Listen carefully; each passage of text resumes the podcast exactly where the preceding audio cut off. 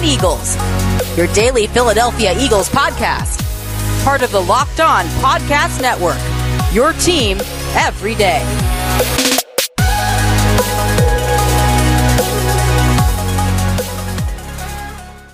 What's going on, Eagles fans? Welcome into another edition of your daily Philadelphia Eagles podcast. It's the Locked On Eagles podcast, as always, part of the Locked On Podcast Network, your team every day. Louis DiBiase joining you on this Friday edition of the show. Guys, it's episode number five this week of five. Download it into your phone wherever you subscribe to Locked On Eagles. We are available on all platforms on Apple, Audacy, Google, Spotify, Stitcher, you name it, Monday through Friday. And we're available in video form as well, Monday through Friday on YouTube. Guys, make sure you're subscribing to our YouTube channel because not only do we have all five full episodes a week being posted on YouTube, but we also have some short exclusive clips that you can only get on YouTube as well. And then we're always talking birds on Twitter at DiBiase LOE. Our show page is at Locked On Birds. And Gino Camilleri, my co host, he's on Twitter at GC24 underscore football. Coming up on today's edition of the show, it's Friday. Normally, this is the last show before the Eagles game on Sunday, but this week, week three in 2021, is the first prime time game for the Eagles in the form of a Monday night battle with the Eagles and the Dallas Cowboys. So we're also going to have a show on Monday morning being dropped for you as well. Kind of a pregame show. We'll continue to dive into that matchup.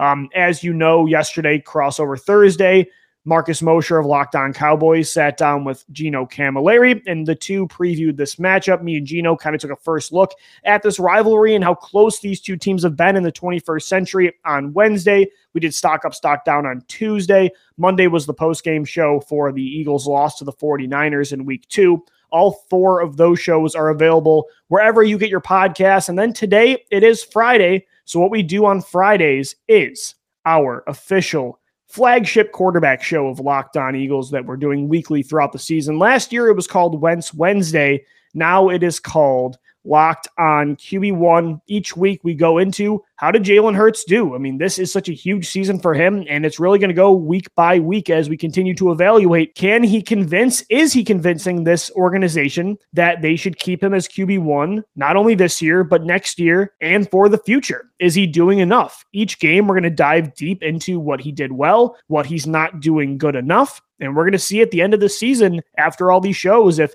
he did do enough for the Eagles to hold off on using those first round picks they have next year at, at least um, there's going to have um, two first round picks in two seconds at the worst if Carson Wentz doesn't play 75% of the snaps to use on potentially a quarterback of the future. And so last week we got into what an unbelievable uh, performance he had in week one against the Atlanta Falcons. And today I'm going to dive into how I thought he did against the 49, uh, 49ers week two and then discuss as well what's to come with Hurts against this Dallas Cowboys defense in his first primetime game as the official QB1 of the Philadelphia Eagles. Actually, this will be his first primetime game as an Eagle. Last year against the Saints, Cardinals, Washington, he did not play in a primetime game. Um, guys, we want to again thank you for making Locked On Eagles your first listen every day. Be sure to subscribe wherever you get the podcast. We're going to be dropping shows daily throughout the year. And again, this Friday and every Friday is Locked On QB1. And Jalen Hurts, was he bad against the 49ers? I would say no. I thought there were some really good things to like from Jalen in that game against a much better opponent than the Atlanta Falcons defense he faced week one. I thought he bounced back really well after remember that first miss he had deep down the field to DeVonta Smith. Smith beat his man, I believe it was Josh Norman.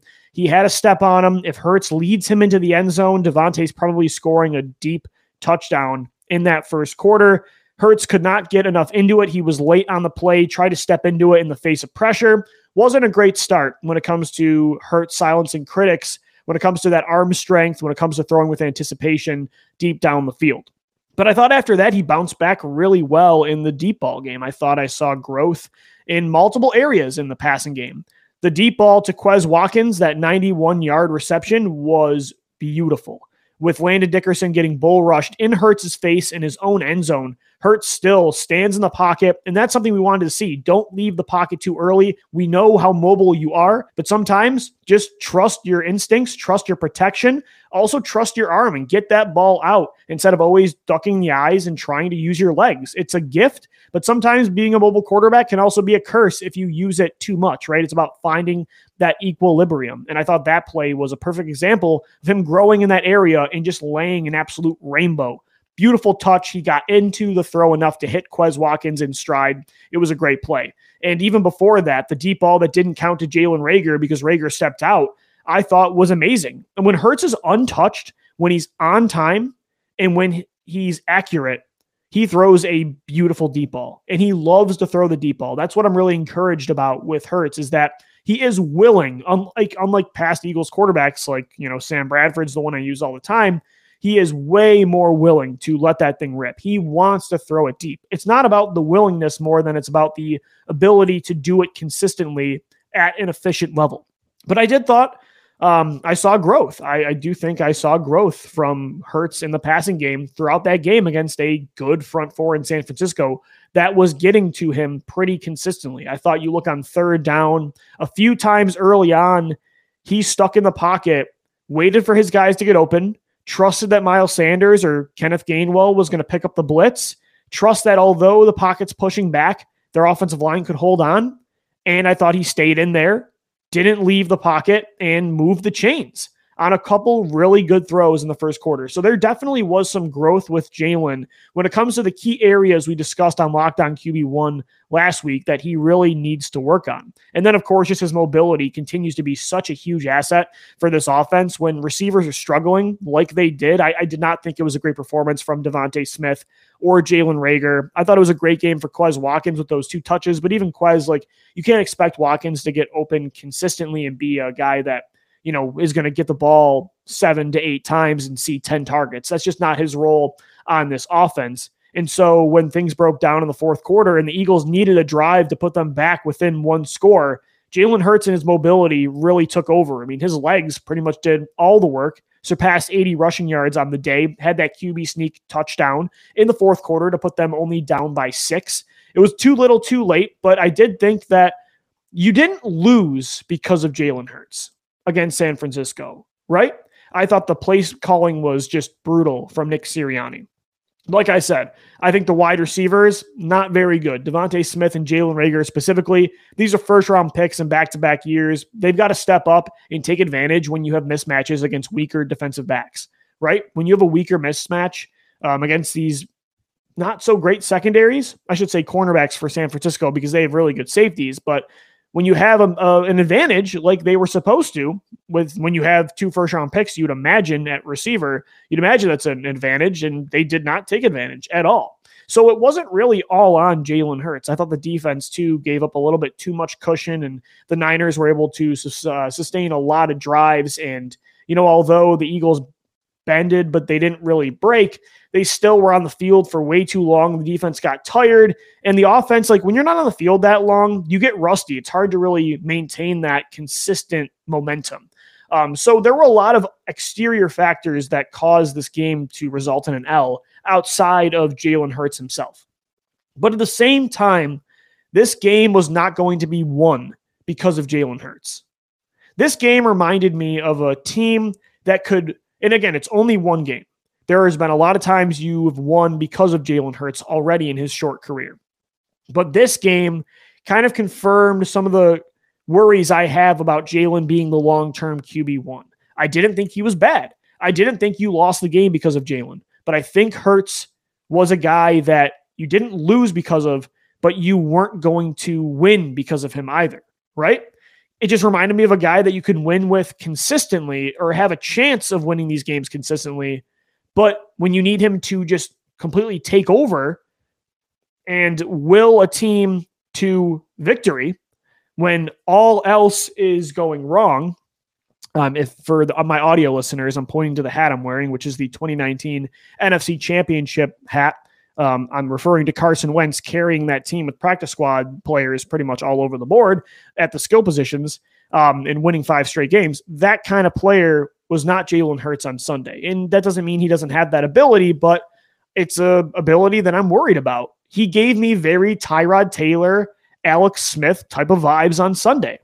Does he have that takeover ability consistently? And I don't mean just with his running ability, where one drive against the 49ers in the fourth quarter, he has a couple big runs and he can put you within striking distance. I mean, when Patrick Mahomes, who he's going to play next week, I cannot wait for that test. When Patrick Mahomes is lighting up your secondary and he's throwing 40 plus times a game, and Jalen Hurts has to have that going back to the Rams uh, Chiefs game a couple years ago where they're just exchanging blows. Or I should mention the Eagles themselves, the Super Bowl where Tom Brady's throwing for over 500 yards, half a thousand on your defense.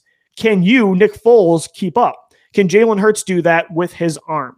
And that wasn't the case on Sunday, even though the 49ers offense was not really taking advantage of the Eagles defense. So I just wonder if he has that star quarterback mode, that switch that he can flip on like these other guys can.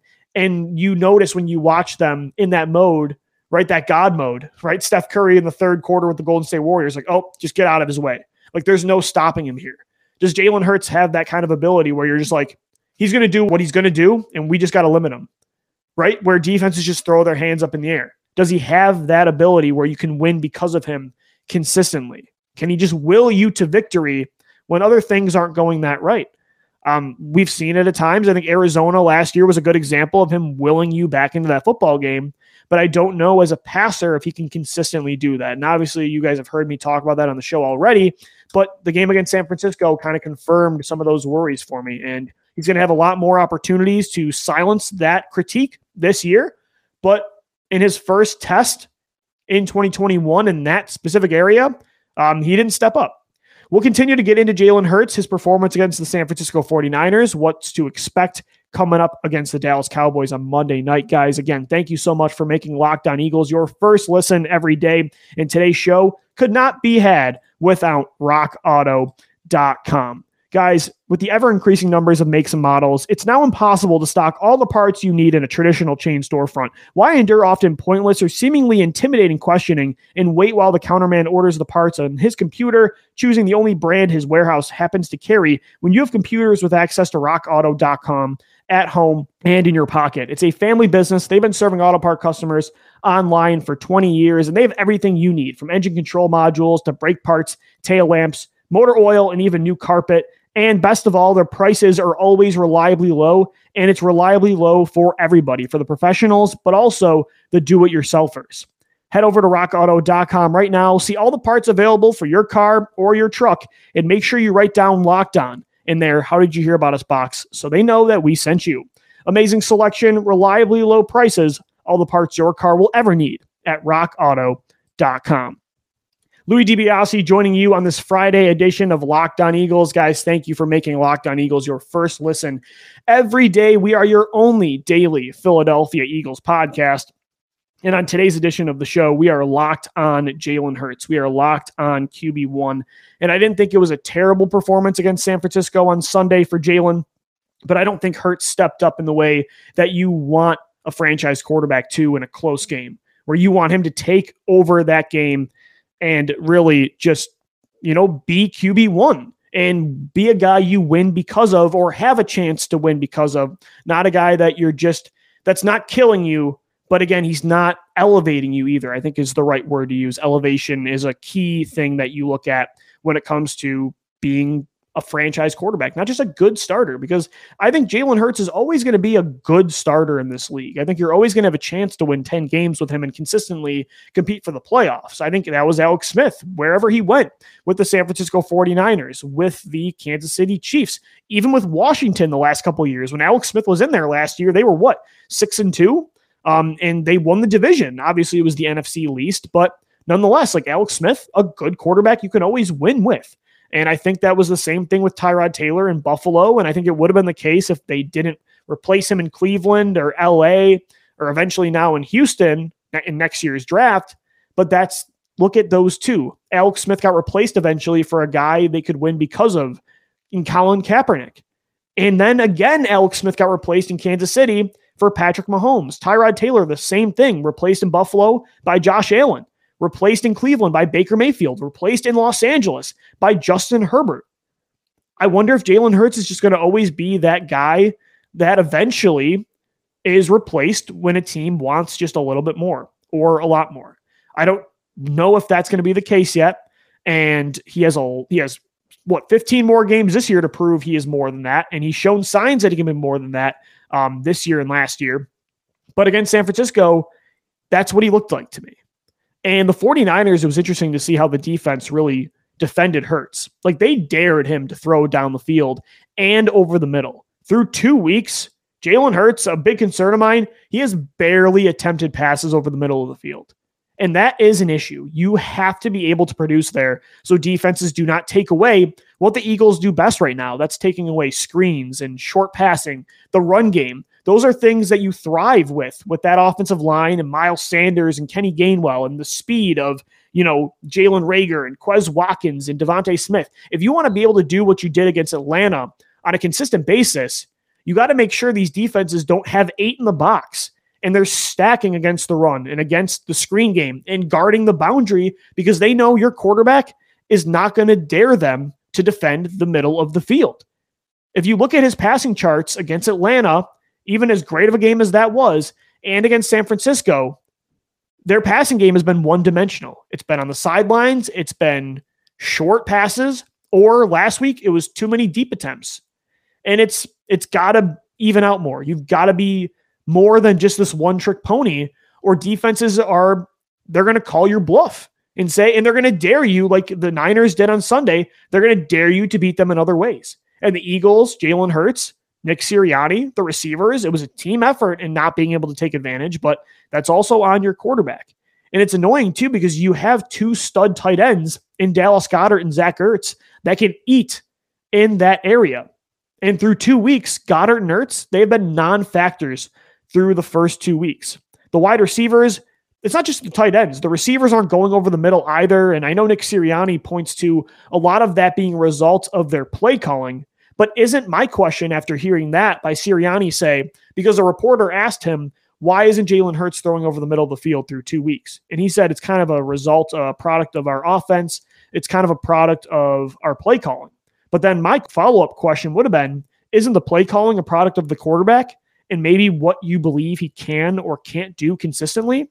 It just feels like, look, I think Nick Sirianni, his play calling on Sunday was was not great, especially in the red zone and in key areas that you got to take advantage in situational football. Third down, fourth down. It feels like though maybe the reason that Sirianni is struggling in these areas as a play caller and sometimes why he has these head scratching play calls does some of it have to do with he doesn't trust his quarterback's arm?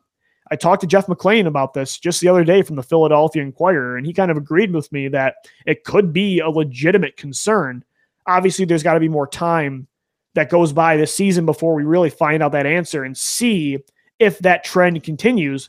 But through two weeks, even against Atlanta, there were some times I'm like, huh, you guys ran it on third and six.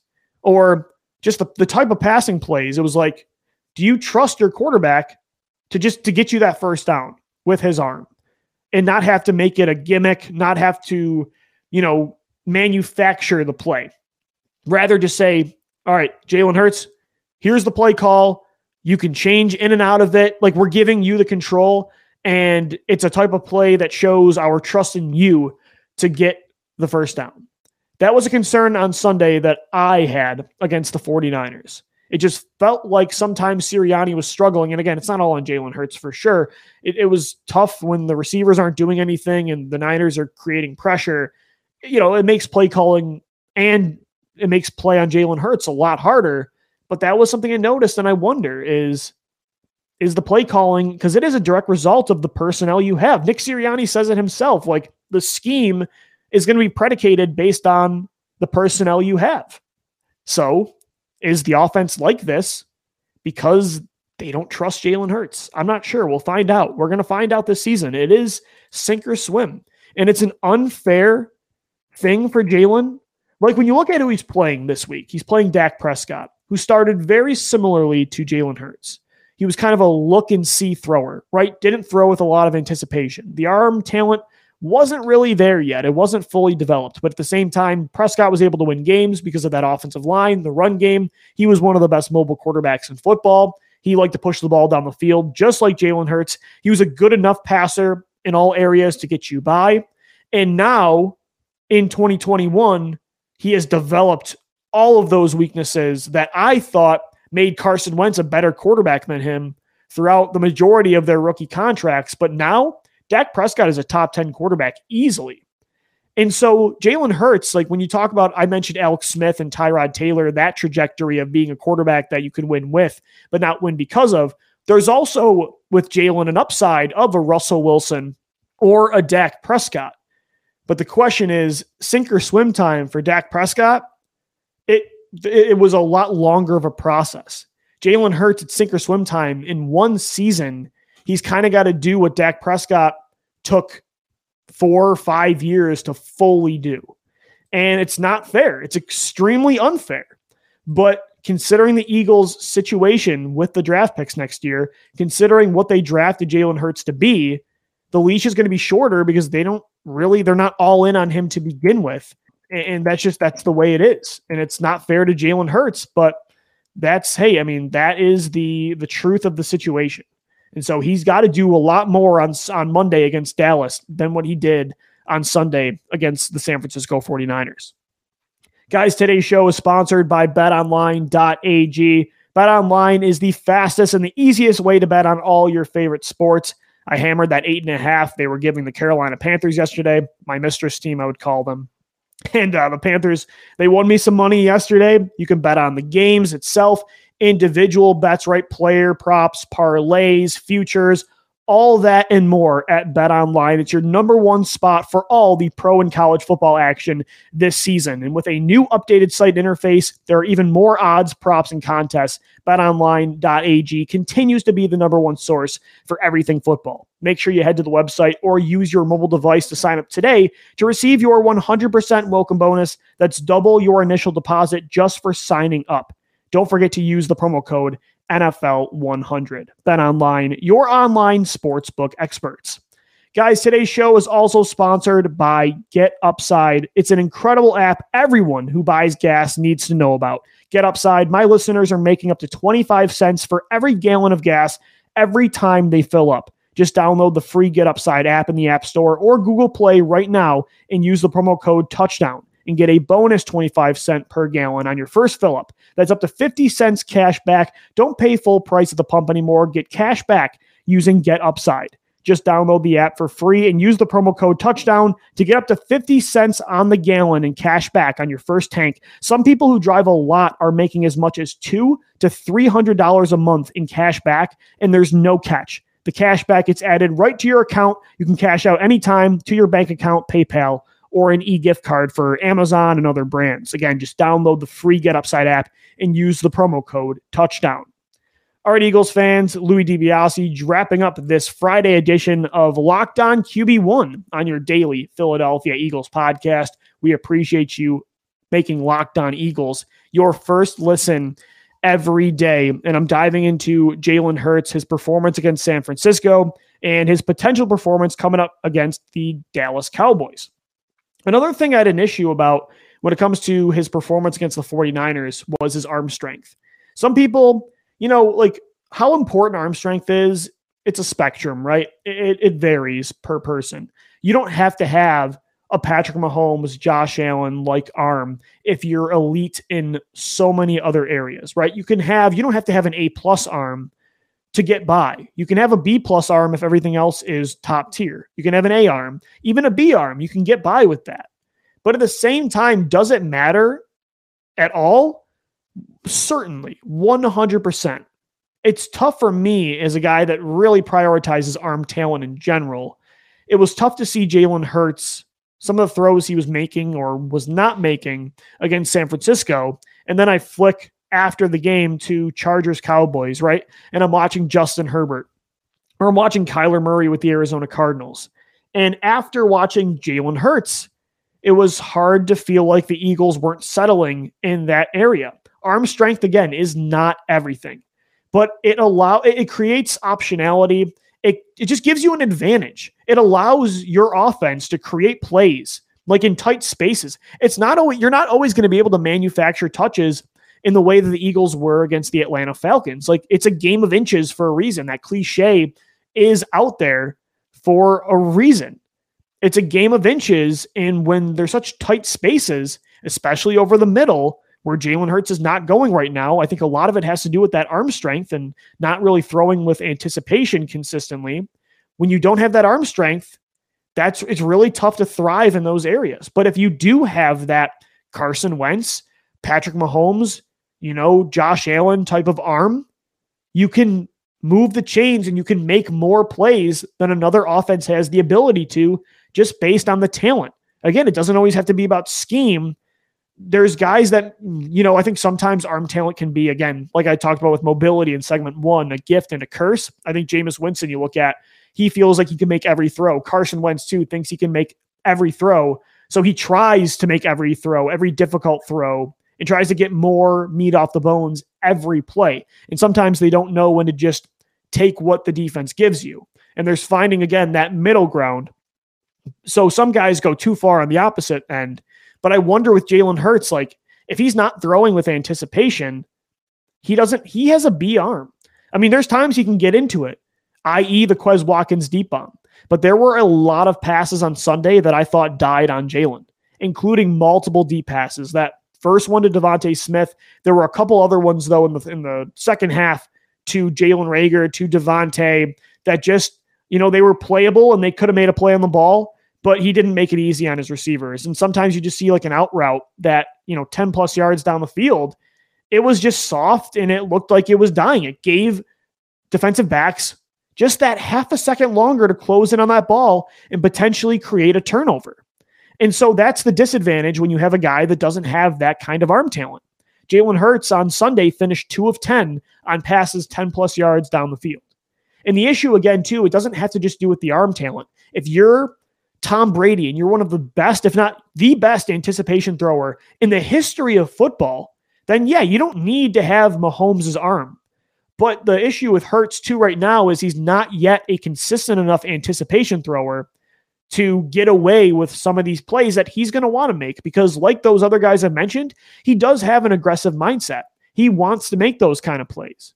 But for a guy with a B arm, you're going to have to have faster processing than he had against San Francisco. I thought he had it against Atlanta, and it's why he was able to make that unbelievable pass to Dallas Goedert in the end zone against the Falcons at the end of that half for the touchdown. But that's not consistent enough right now. And when you combine that and holding on to the football too long because of your mobility you want to use as well and your ability to push the ball down the field, wanting to push the ball down the field. When you combine that with a, a B grade arm, it's just not a great combination. And so, again, you don't have to have that. Jalen Hurts doesn't have to have that. He has other ways of making more of less. You, you know, arm talent isn't the only way to get more meat off the bones. Mobility is a key way to do that. Being able to extend plays, get guys more time to get open in space down the field. Um, it doesn't always have to be arm talent that is the key reason a guy elevates you, but it is a really nice advantage. And it's something right now that I don't see in Jalen Hurts all the time. I don't want to say he just has a noodle arm because there's some times that he can rip it.